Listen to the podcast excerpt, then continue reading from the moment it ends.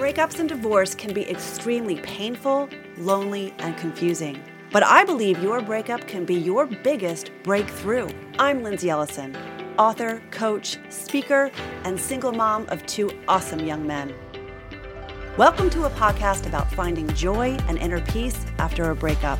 You may not be able to see what's on the other side yet, but I promise if you do the healing work, your life will transform in ways you never thought possible.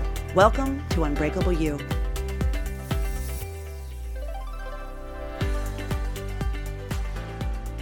The majority of my listeners and clients are women, but most people think it's by choice or it's something I do in my marketing to attract women or something that I do on purpose. But that's actually not the case. My theory as to why I have fewer male clients and listeners is that men typically suffer in silence, especially when they are dealing with a narcissistic spouse or ex. Because female narcissists, in my opinion, can be far more covert and manipulative than male narcissists.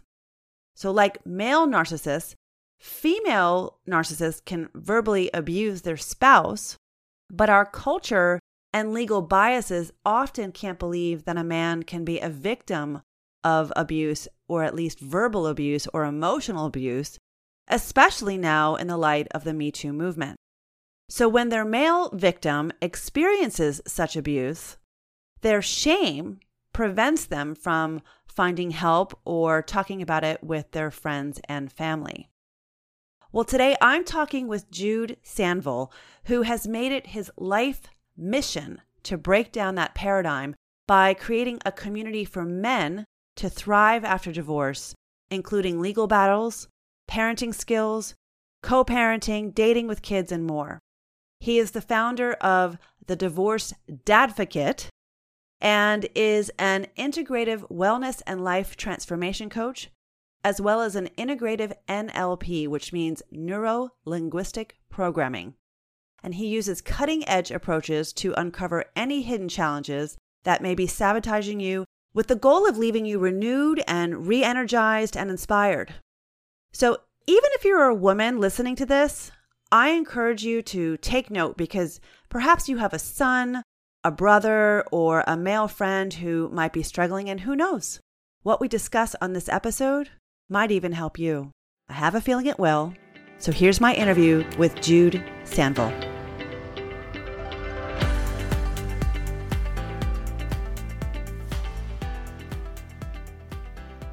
Well, hey, Jude, welcome to the show. Great to be here, Lindsay.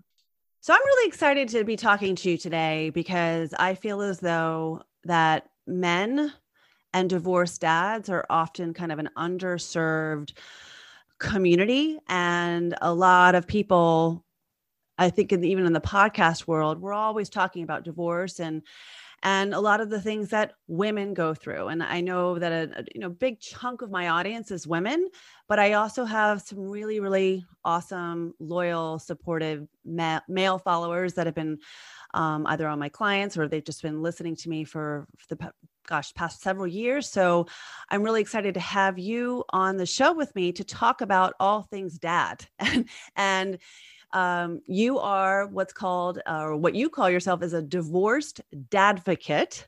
So I'd love for you to share with us what that is and what inspired you to become the divorced dadvocate.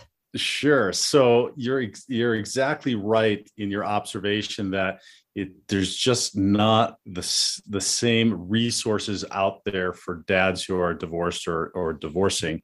And the the the biggest secret is that men are going through all of the same things that women are going through during a divorce uh, you know the same emotions same uncertainty all those same things. The difference is, is it happens in a different way for for men. And so that was what got me uh, interested and involved in starting to do work with divorced or divorcing dads. I personally am a divorced single father of three daughters. I've got a 16, a 14, and a 12 year old daughter.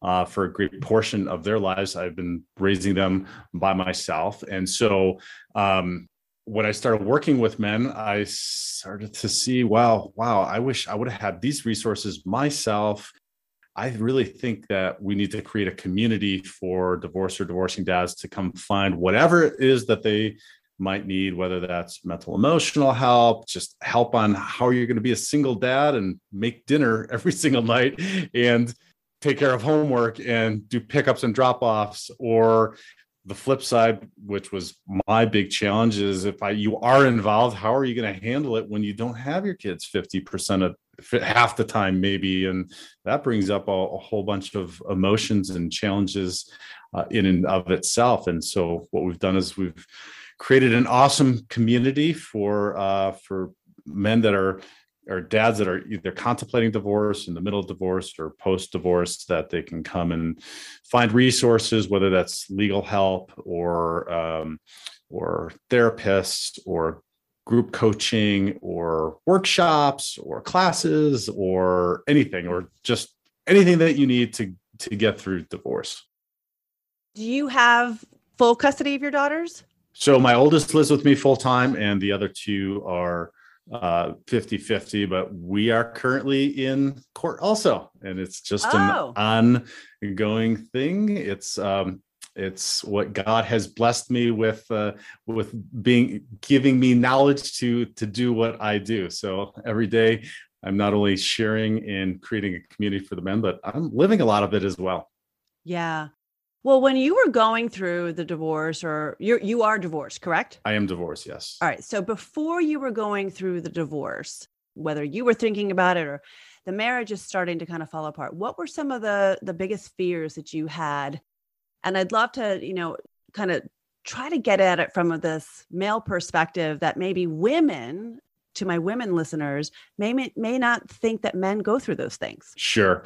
Well, the first thing I'll say is each of our fears are different, right? Like I, I don't know that you can say any any any woman's one fear. There's like one specific fear. Like all of our lives color exactly how we deal with things mentally and emotionally. And so for for me my my fear and and my biggest challenge was that what i had envisioned what i had designed as the life that that I wanted since I was a was a child, a marriage and the house and the kids and everything was just and and I was never going to get a divorce, right? My parents were divorced and so everything that I had created, everything I had done right, everything that was was what I wanted, what I thought I wanted, right? Because you know, God has other plans right. usually.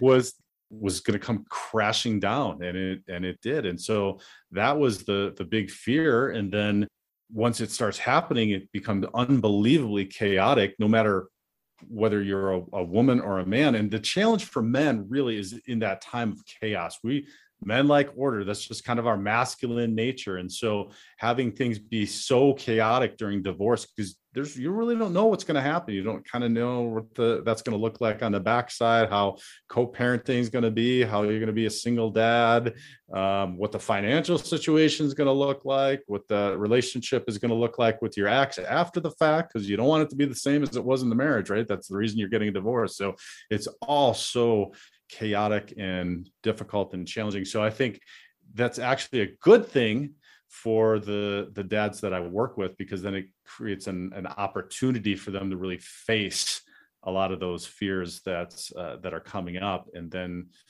we can do something with it. Right. Well, I have this theory or philosophy and I'd love to kind of like run, run it by you. Yeah, let's do it.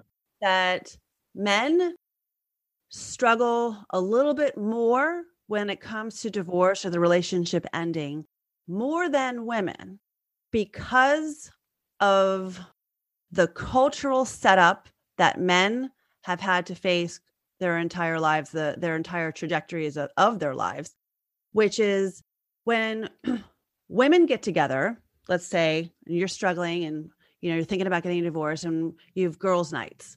And so we all get together and whether it's let's just say it's someone's house and we're all talking about everything we talk about every detail every feeling every emotion and we could literally talk about one topic for 3 hours with lots of wine and and by the end of that girls night i i feel better let's yes. just say where men do this. Hey, dude, how's your um? What's going on with your life? Um, yeah, man, I'm getting divorced. Oh, dude, that sucks.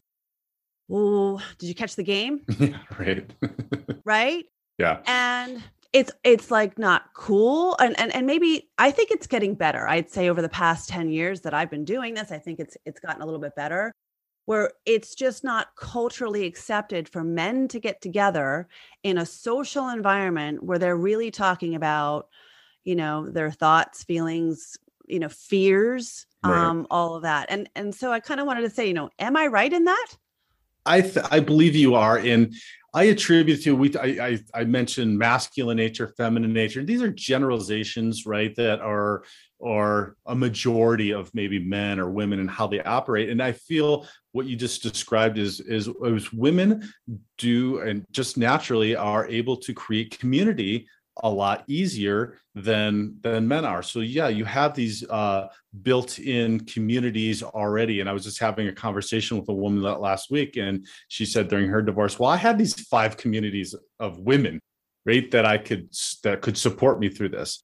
And i said yeah i had my one drunk friend that i could talk to like once a week and his it was great that i had him but you know it was like we're out drinking talking about the game or whatever and his advice was horrible. So, right. but at least i had one friend. A lot of yeah. guys do this and they go they isolate and we get isolated we kind of get siloed in our families and because women have created this community and when we separate they have the community the men don't quite have anybody uh, and there and it's difficult for us to to reach out. It might be embarrassing. The the resources definitely are not as open or as available. Now there are they are out there if you want them, but it's not as pre- it's not as prevalent as they they are out there for for women, which isn't a bad thing because it's necessary, but it's necessary for for both men and women. I and I feel you're right. It is getting better, but we really, really have a long way to go. And that's that is shown in some of the statistics around male suicide and mm-hmm. mental health and, and the challenges that men have. So I think your hypothesis is very, very accurate. Mm-hmm. I'd love to talk about, I think it's, I don't know, I would say that it's not talked about enough, which is the notion of female bullies, mm-hmm. right? and um, the the female covert narcissist. And again, the work that I do, I talk about narcissism all the time and narcissistic abuse, navigating a high conflict divorce, all of these things, narcissist. But again, most of my clientele is women. And I really do think that there's this notion that female narcissists just are few and far between. And and you know, I've looked for, for research, you know, people ask me, is it is it are male are men more narcissists than women and the data that i have found that yes there are more male narcissists but i i almost wonder the reason why that data is there is because females are much better yeah. at being covert narcissists right. and the just the data is not there and so i find that when a lot of the men that i coach they're dealing with a female bully or a narcissist or a potential you know their their soon to be spouse or ex-spouse sorry their soon to be ex spouse is a narcissist or at least a bully. And one of the things that I find very, very damaging for men is admitting to their community that they are being bullied or abused yes. by a woman. Yes. Right. It just is completely emasculating. And I'd love to kind of hear your thoughts on how much are you seeing that in your community and what are men doing in order to to you know fight the bully or recover from abuse. Right. Well, first I'll say that I try to temper this because I feel like a lot of the men that that come to our community are dealing with this, and so I think I see it more than is common out in in in the general population and and you're the expert on this and it's not a majority of people that are that are clinically narcissistic in in relationships or in the world right? It's a smaller it's a small minority uh, of people. And and like you said when you look at the statistics i i, I just it, there's not one or the other I have more women say to me, if you think we're the fairer sex and that we are not manipulative and that we don't do like we're not you know we can just be as nasty as men can be just in a different way then you're crazy. And so and and i have women say that. And and and so um it's just human nature right? It that doesn't fall along the lines of of these disordered personalities. I don't feel fall along the lines of just men or women or along that that uh that masculine or feminine nature like i was i was saying earlier I feel like these disordered personalities happen because of what's happened in on, in our childhood right which is Absolutely. which are the sources which are the sources of why these uh, this happens right so so trying to trying to say like what it happens more with men or another i think it's more prevalent like you said and your audience is probably well versed with the covert and overt. And and Mhm. you know it's easy to see the men that are overtly narcissistic right? They're out there they're, they're you you just can't you can't miss them but um the but the the the, the covert ones like like women te- i feel like women tend to be you're exactly exactly right um, are so hard to spot. And we were talking about this just right before we got on is that can be very very insidious because then once you get the over ones are easy to avoid right? You, you see them Absolutely. and you're like okay i'm running away from that. But like i was like i was telling a friend of mine last night i could be in a room of 100 women and i can be attracted to the covert narcissist in the room. Like it'll be the one woman that is clinically DSM like verifiable covert narcissist and that'll be the one that I, that, that i'm attracted to. And so um and, and then but then by the time you figure it out you know there it's very very difficult. It's very challenging. You've got all this stuff going on and it's yeah it can be right. unbelievably challenging. So to answer your question i i don't feel like this the it has it runs the lines of just men or women. We all just need to know and understand more about it. And really knowing and knowing and understanding more about it is knowing and understanding more about ourselves like i just like i just said i know i can go in a room of 100 women and the one i'm attracted to is going to be potentially a co- now i've gotten better at that right? My daughters say your picker's broken daddy. I'm like yeah i know and i'm working on it. But knowing myself and knowing the signs and doing the work that i need to do to understand how that unhealthy dynamic plays out in uh, in a relationship knowing the signs that i need to be aware of if somebody's acting a certain way knowing the signs that i need to be aware of of how i'm acting a certain way in in showing up in the relationship too because i don't want to repeat that. And that's one of the things we talk about immediately when we're doing the work with the divorced or divorcing dads is that okay what was the dynamic? What was that unhealthy dynamic in the relationship? And what part did you bring to it? Because when we're talking about and i'm sure you've talked about this before when we're talking about narcissists they they can't operate alone so Yeah. they they need somebody else to participate in this so we talk about them being bad but you know those of us who are the overgivers or potentially the codependent ones that we're looking to get something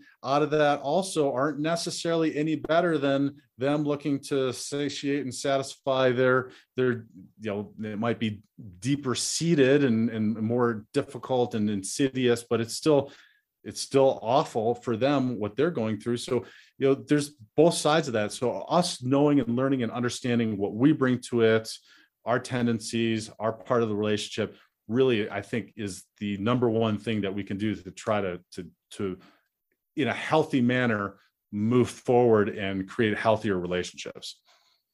Yeah i would agree. I'd say we you know we co-create the chaos Yeah. with them oh yeah. for sure. And I always say that it's kind of like the narcissist is going to invite you into their tennis court and we we walk in because we think it's going to be a normal game, right? And then they start lobbing a ball and then lobbing a ball and then lobbing a ball and then we and then we're constantly trying to respond thinking that we can actually co-parent and have this co-creation of great conversation and we can't. And we just have to actually just put our rackets down and walk away. Yep. So that is that weird co-creation thing that happens. Yep. Um, what do you think are some of the top mistakes men make in divorce and things that they're not doing that they should be doing?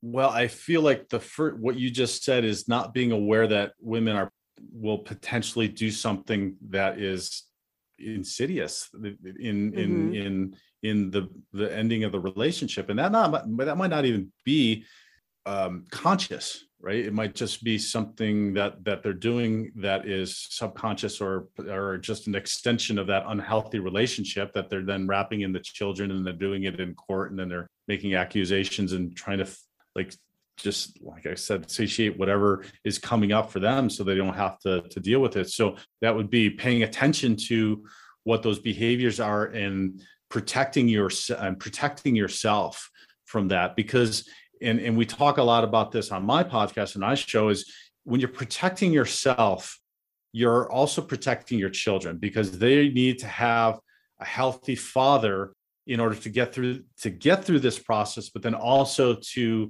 be able to go move forward from this process and heal and create a healthy relationship with you. And if you're not doing that if you're setting if you're setting yourself up for failure and you're not paying attention to it uh, and you're not taking care of yourself. So self-care that would be another thing taking care of yourself and making sure that you can.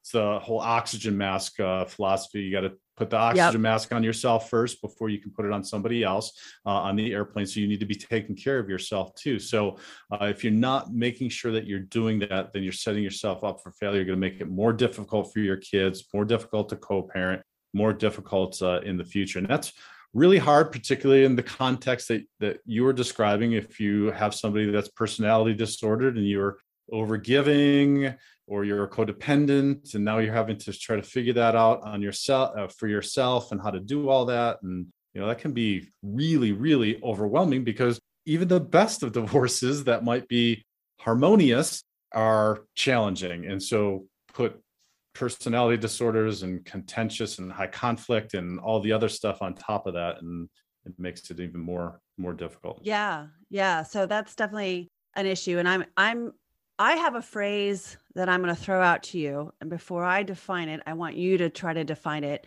or Uh-oh. or ask you what this means. Okay. Okay. Quiz time. so I think that one of the biggest mistakes that men make uh, in divorce is what I call the nice guy syndrome. right. Right. Uh, so what do you think? I'm just throwing this out there. What what do you think the, nice guy syndrome might be? So nice guy. So Robert Glover writes a lot about no more Mr. Nice Guy. And uh-huh. nice guy syndrome is just a form of codependency.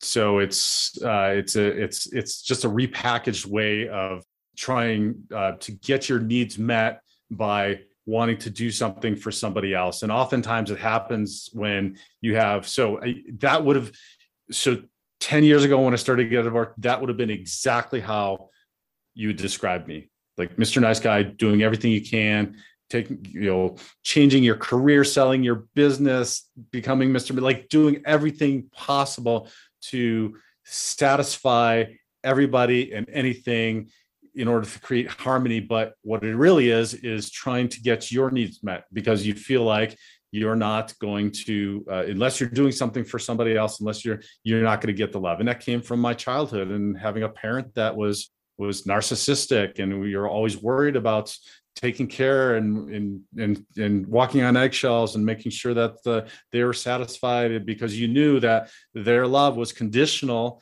upon making them happy. And so the night the whole nice guy syndrome is just it's just codependency.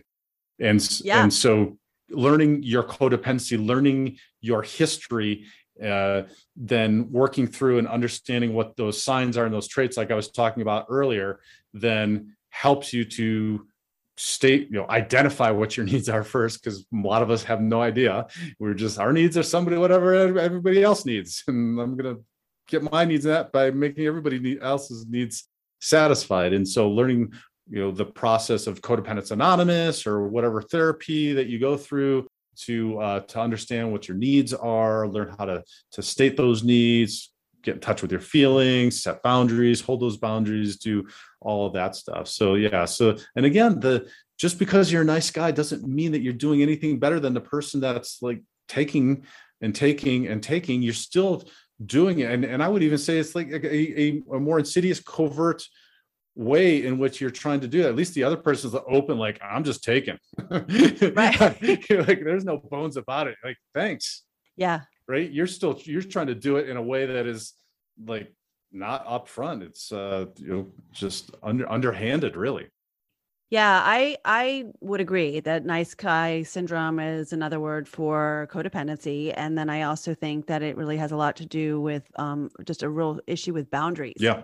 That a nice guy is, you know, trying to always be the good guy, hmm and unfortunately, I think in a male female dynamic, when he's the nice guy, that women, the stronger alpha person in the relationship, in that scenario looks at these guys as pussies Mhm. and they can completely just walk all over them and and then the worst part about that is that the nice guy knows this and so then he has what i call a shame bind Yeah. attached to Right.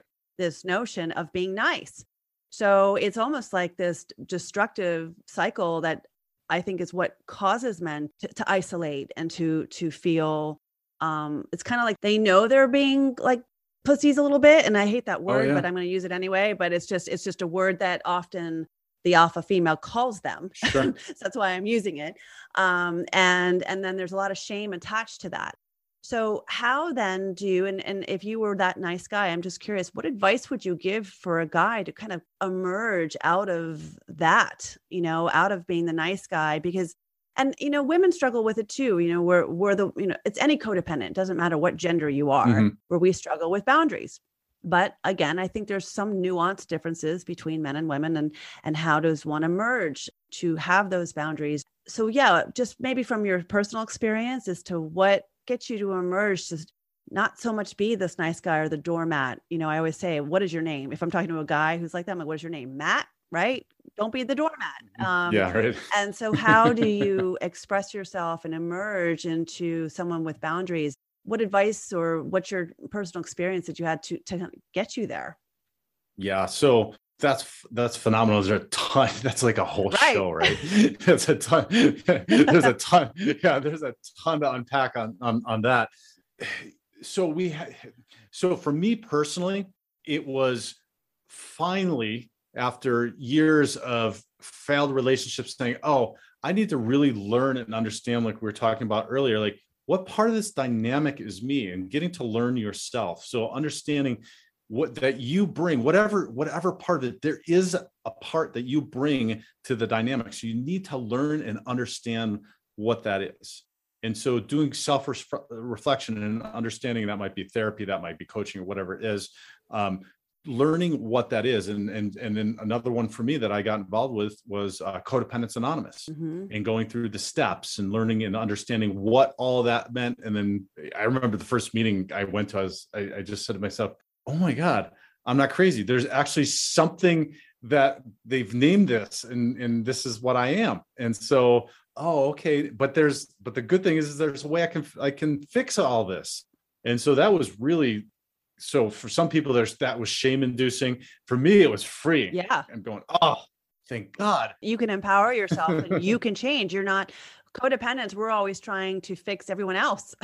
yeah exactly and and let me tell you i jumped into it and and it was and it was great and the other thing i wanted to also mention is you know, we all have some of this um again masculine and feminine natures in in each of Yes. us so and, and we see this in in everybody that we come in contact we we see maybe more masculine women or more effeminate men. And um some you know sometimes that's that's misconstrued for for being a pussy or being a, a nice guy or something else. But it doesn't really even have to be. Just again knowing and understanding what your your natures are. And i have some very masculine tendencies but i also have some really feminine like you talked about the community and stuff like that. I really like community. I like building community. I like being i can talk about feelings and do all that. That's like a really like a traditionally feminine nature right? But but that's just how i am. And see, that's that makes you sexy.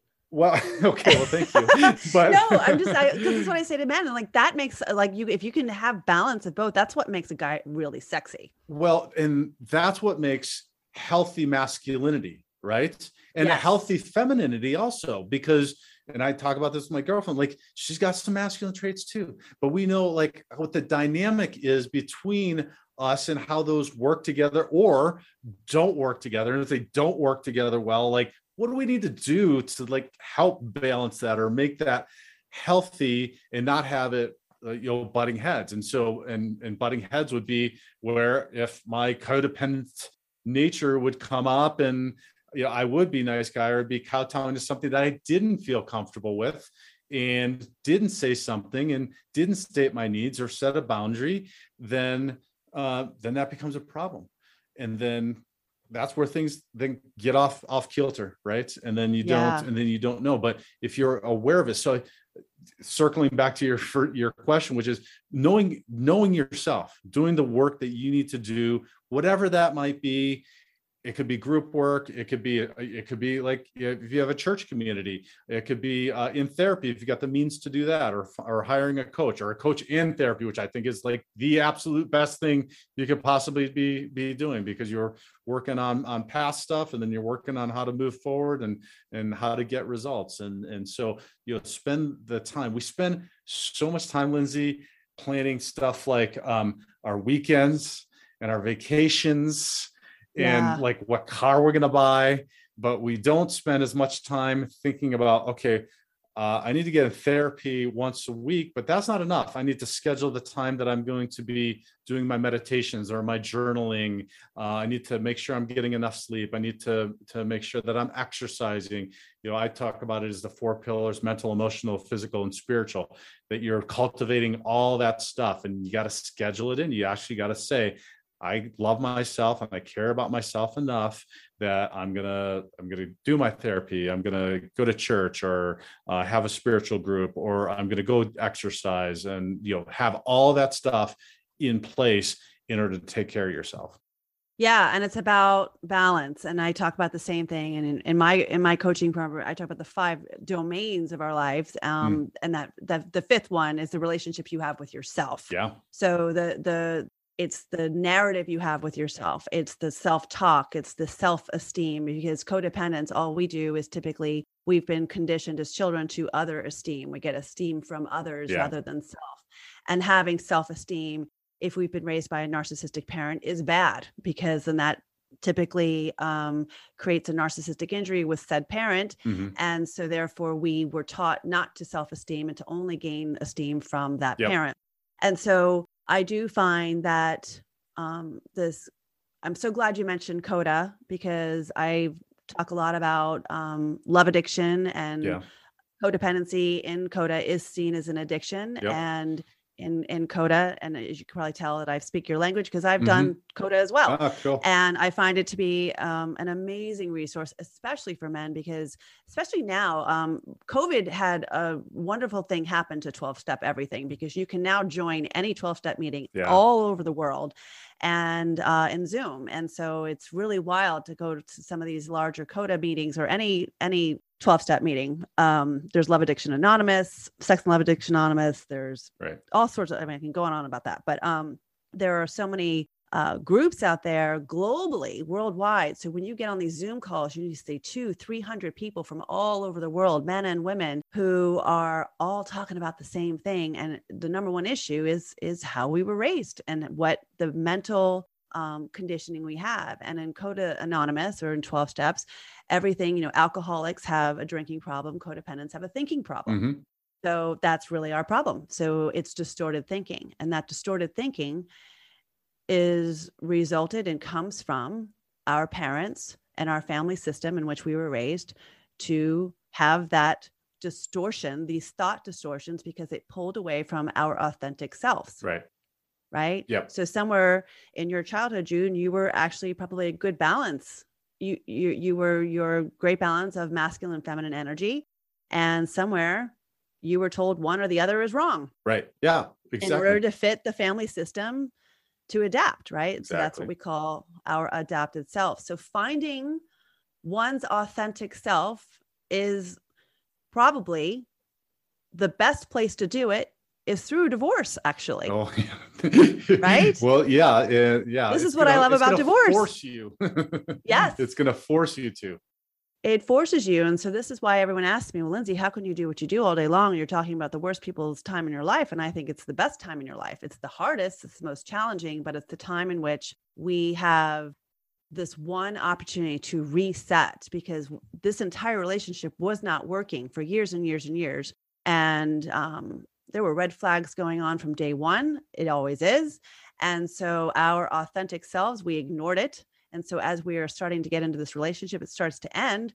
Our authentic self starts to reemerge and no one likes it, right? So our partner oh. who is seeing that side of us gets threatened. Yeah. And so we think it's wrong. Right. And so then we start to to to feel guilty and to see whether or we start to question ourselves, is this the right move? Right. And I love seeing anyone's journey, men or women, but I'm just curious as to kind of how did you emerge into your authentic self and and and once you started to kind of play around in that arena like was was everyone around you kind of like who is this guy yeah well that's that's the thing that is sometimes challenging and disconcerting because you're basically metamorphosizing into somebody completely new, right? So you're doing yeah. the caterpillar to the butterfly thing, and people, and it's not just in a romantic relationship, it could be your family members, it could be your coworkers. It's like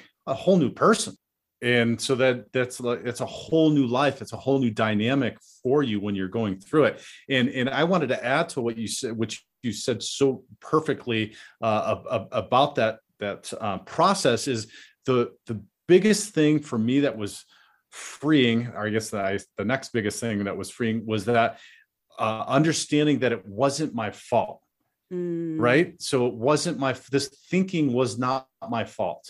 If this, I, it, it was, it was something that was put into my head that I didn't one day wake up and say, well, hey, it's uh let's see, it's Monday and I think I'm going to become massively codependent today and I am just going to choose to be stepped on, you know, overgive all the time, have people give I didn't choose that. Like there's no point in my life that I consciously decide to do that. And so going through the steps, learning about that, that was so free to know that okay, well good. This wasn't my fault, but now that it now that it's to my conscious awareness, now it's up to me so and this is mm-hmm. sometimes where where you get stuck, right? If because now it's harder.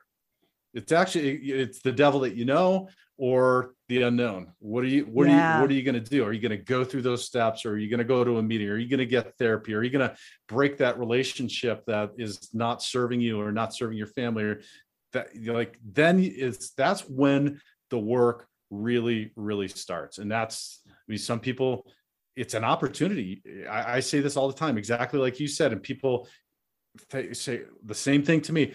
An opportunity in divorce? Are you crazy? This is insane. This is the most painful, awful thing. I never want. I don't want ever. I want to just bury it. I want to hide from it. I want to run away. I don't want to deal with it. This is awful.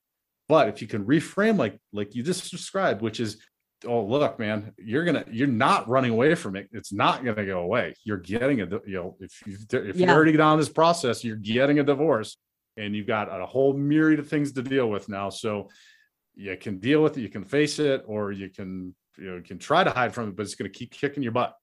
yeah, I always um liken divorce to birth. So you know when a woman is in labor and she's just about to give birth there's this thing called transition. Mm. I mean, they will literally say, "Oh, you're in transition," right? So it's now going to the birth canal, and then this thing has to come out of just 10 centimeters. I mean, what yeah. the hell is that about? Right? right. And, and that's, and think about those moments when it, whether you've witnessed this as a man and watching your wife give birth yep. or a woman has given birth three times the first thing is like oh my god here it comes and we're scared and we're like i can't do this i can't do this and everyone's telling you to push do it and so then you bear down and you literally like have to like be in the pain in order to to push and, and give birth and once you do, the most amazing miracle happens, right?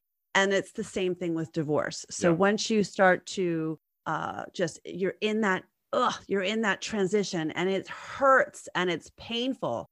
But if you were to just push, bear down, and literally like focus and get through it and just know that this amazing miracle is coming out on the other side. And that birth, I think, is actually you. Yeah absolutely and you can use that analogy i can't but the, but the, the one that i use is for and for men, obviously, because I work with men, is uh, in athletics if they're going into the gym and they're going yeah. in the first time to the gym. So divorce, hopefully, you're not you're not doing it more than one time, right? If, right. If, if you're doing the work, but you go in that first time and it is painful and it's uncertain. You might not know how to use the weights. You might not know what you're doing.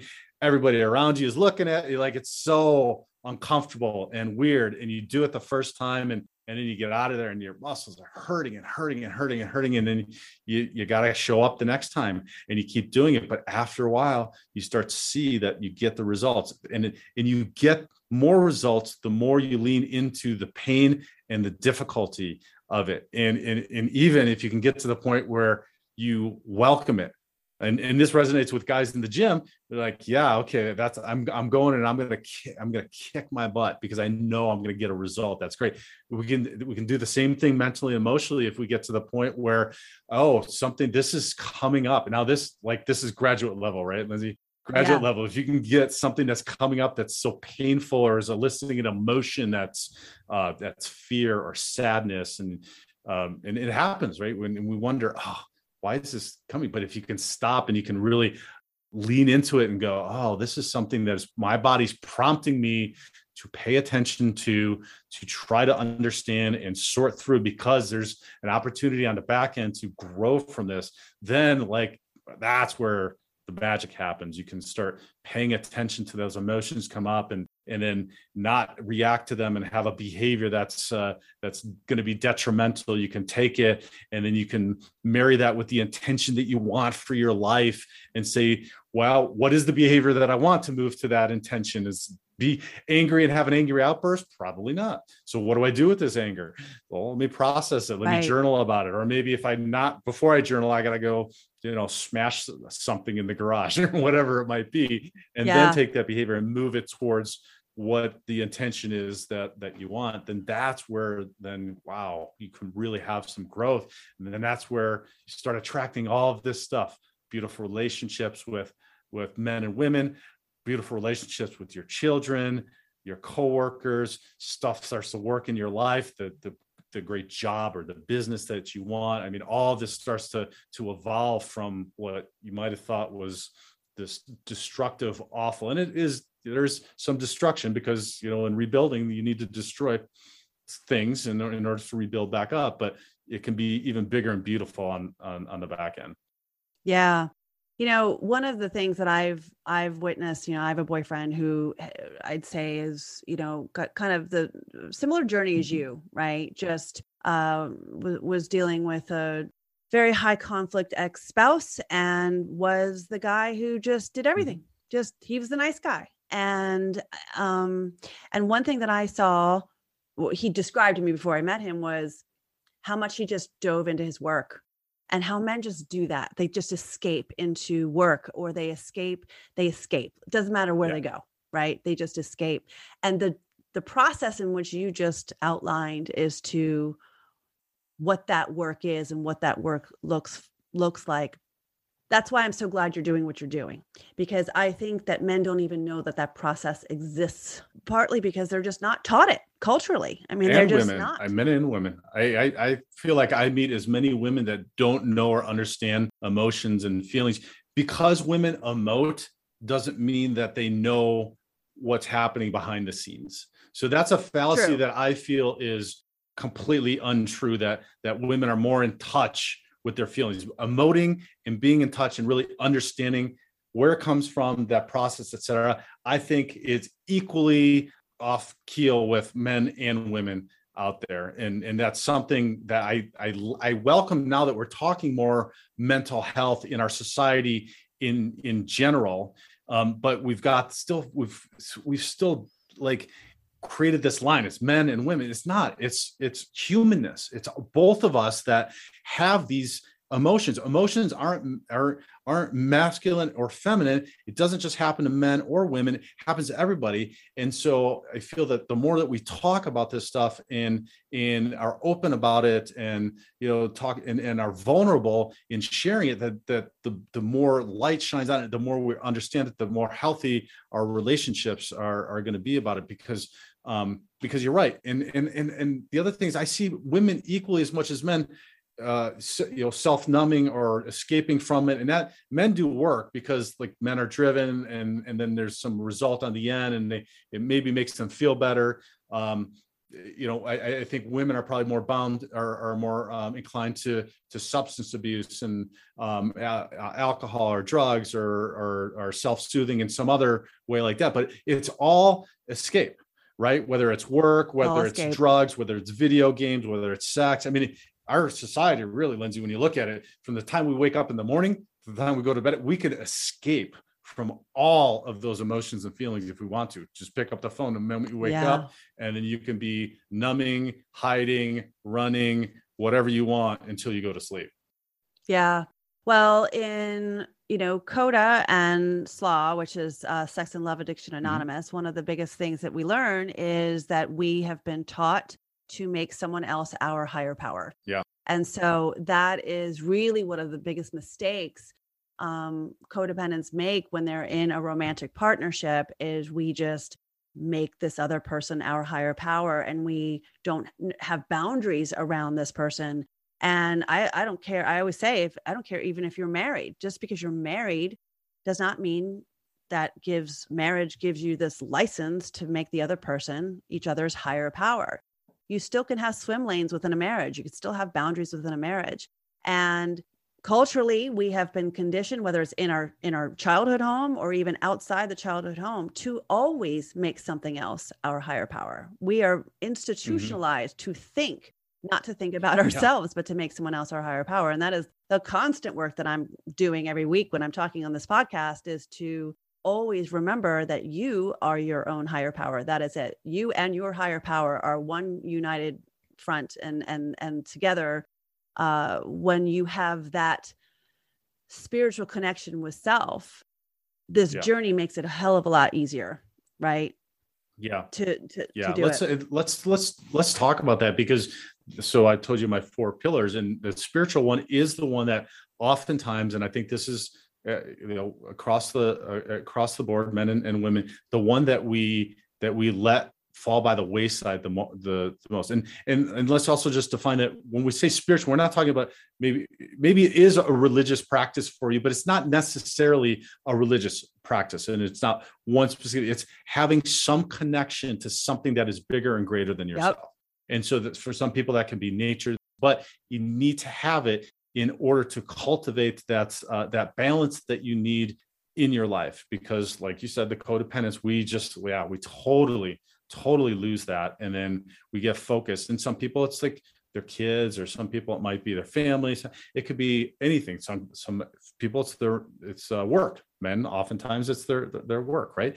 And so making sure to cultivate uh, a spiritual life and a spiritual practice is critically critically important. Whatever that whatever that might be for you so that you can get grounded so you can get in touch. It's going to help you get in touch with what these emotions and what these feelings are because then it's just not all scattered over the place. You're like you're grounded in something that allows you then to to be able to focus in on what it is that that might be coming up.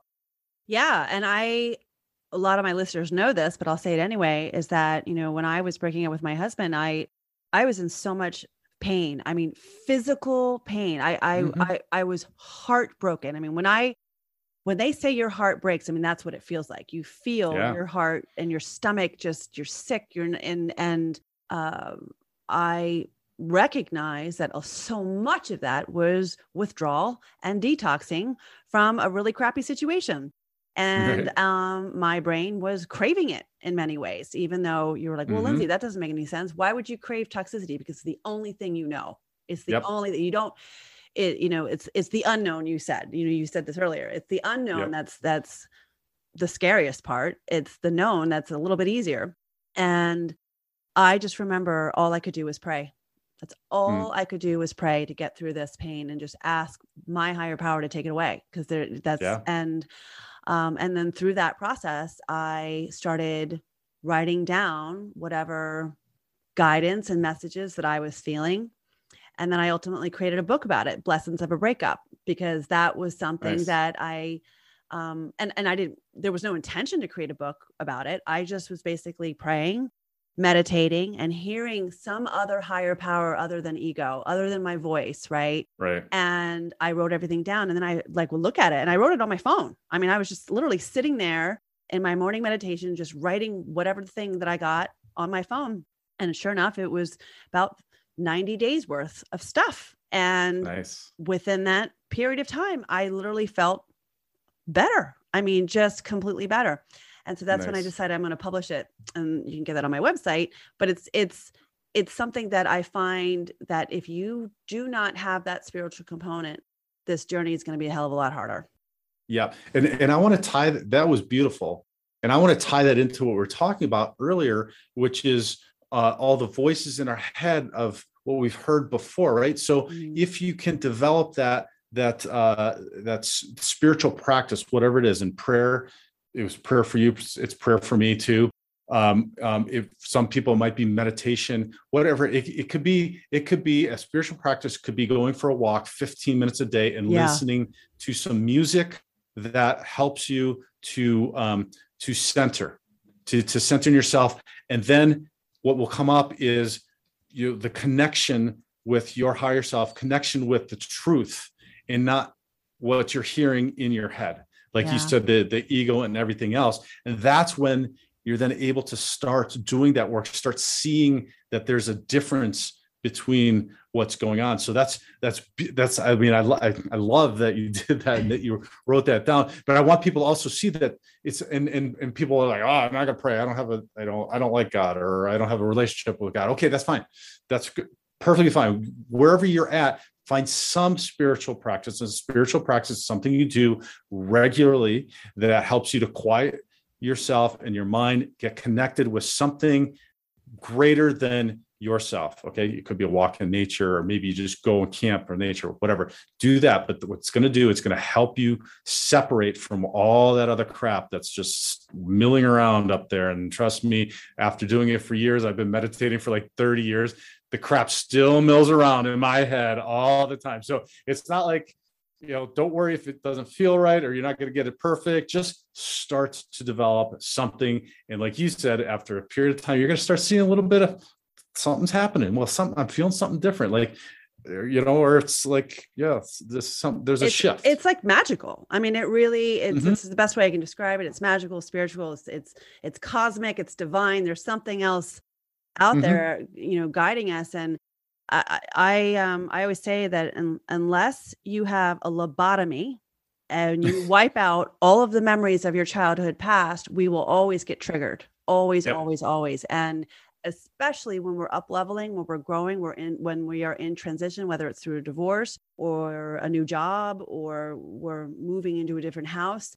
Oh boy, do we get triggered and we get Yeah. triggered back into some old thought patterns that no longer, you know, that no longer are ours. I always say we develop a belief system, and that's short for BS, right? Bullshit, because 90% Yeah. of the time those thoughts aren't really real.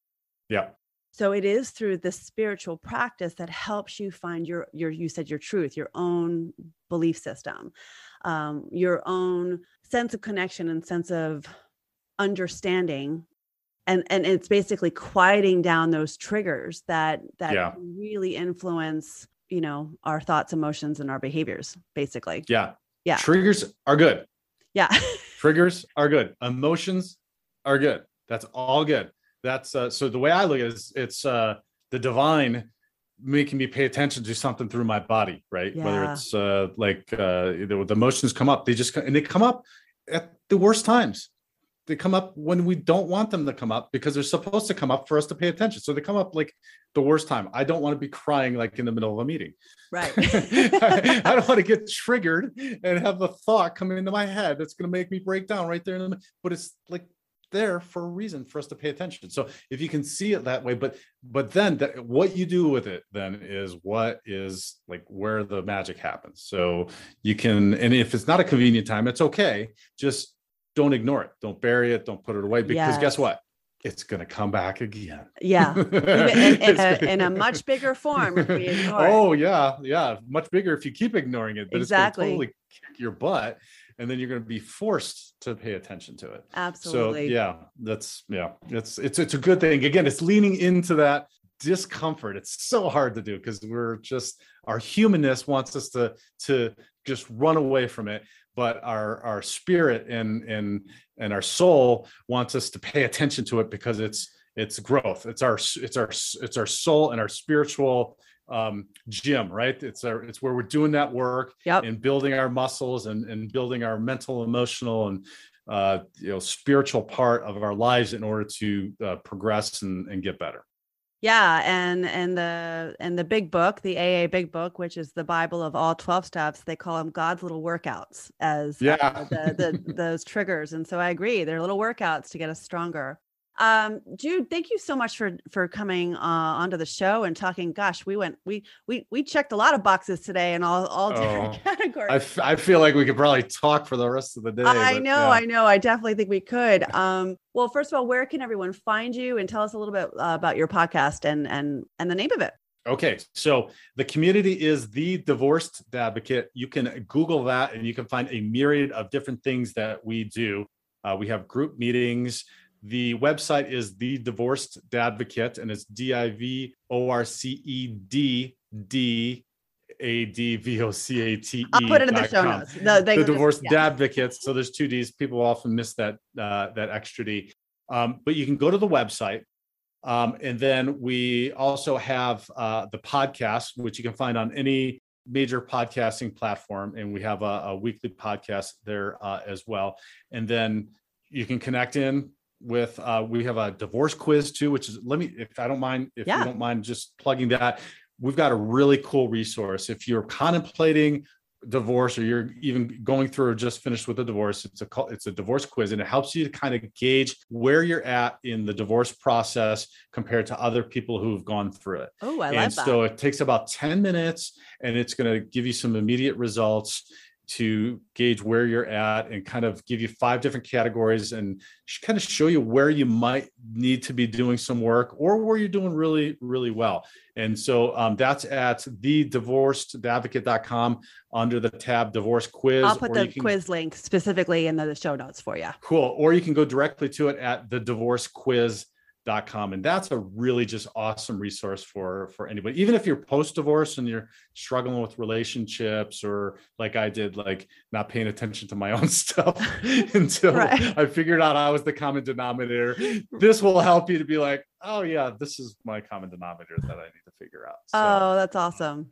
yeah so you know connect and i know you have a lot of female audience you know a, a brother or a son or a father somebody that might be going through a challenging time in divorce please share this. We just want to get the word out to more and more divorce divorcing dads because creating a healthier and less traumatic divorce helps families it helps kids it's an opportunity there's an opportunity to model something that we probably could never ever model any other way for our kids which is getting through a challenging challenging time and doing it in a in a healthy way. And so, uh, the more we share that and more we help other dads, uh, the better. Amen to that. Amen. Well, thank you, Jude. Thanks. It was such a pleasure. I really enjoyed it. Thanks, Lindsay. Thanks for listening. If you haven't already, make sure you sign up for your free subscription to Blessings of a Breakup, where you will receive daily spiritual guidance on getting out of your pain and back to who you really are. Go to my website at lindsayellison.com com.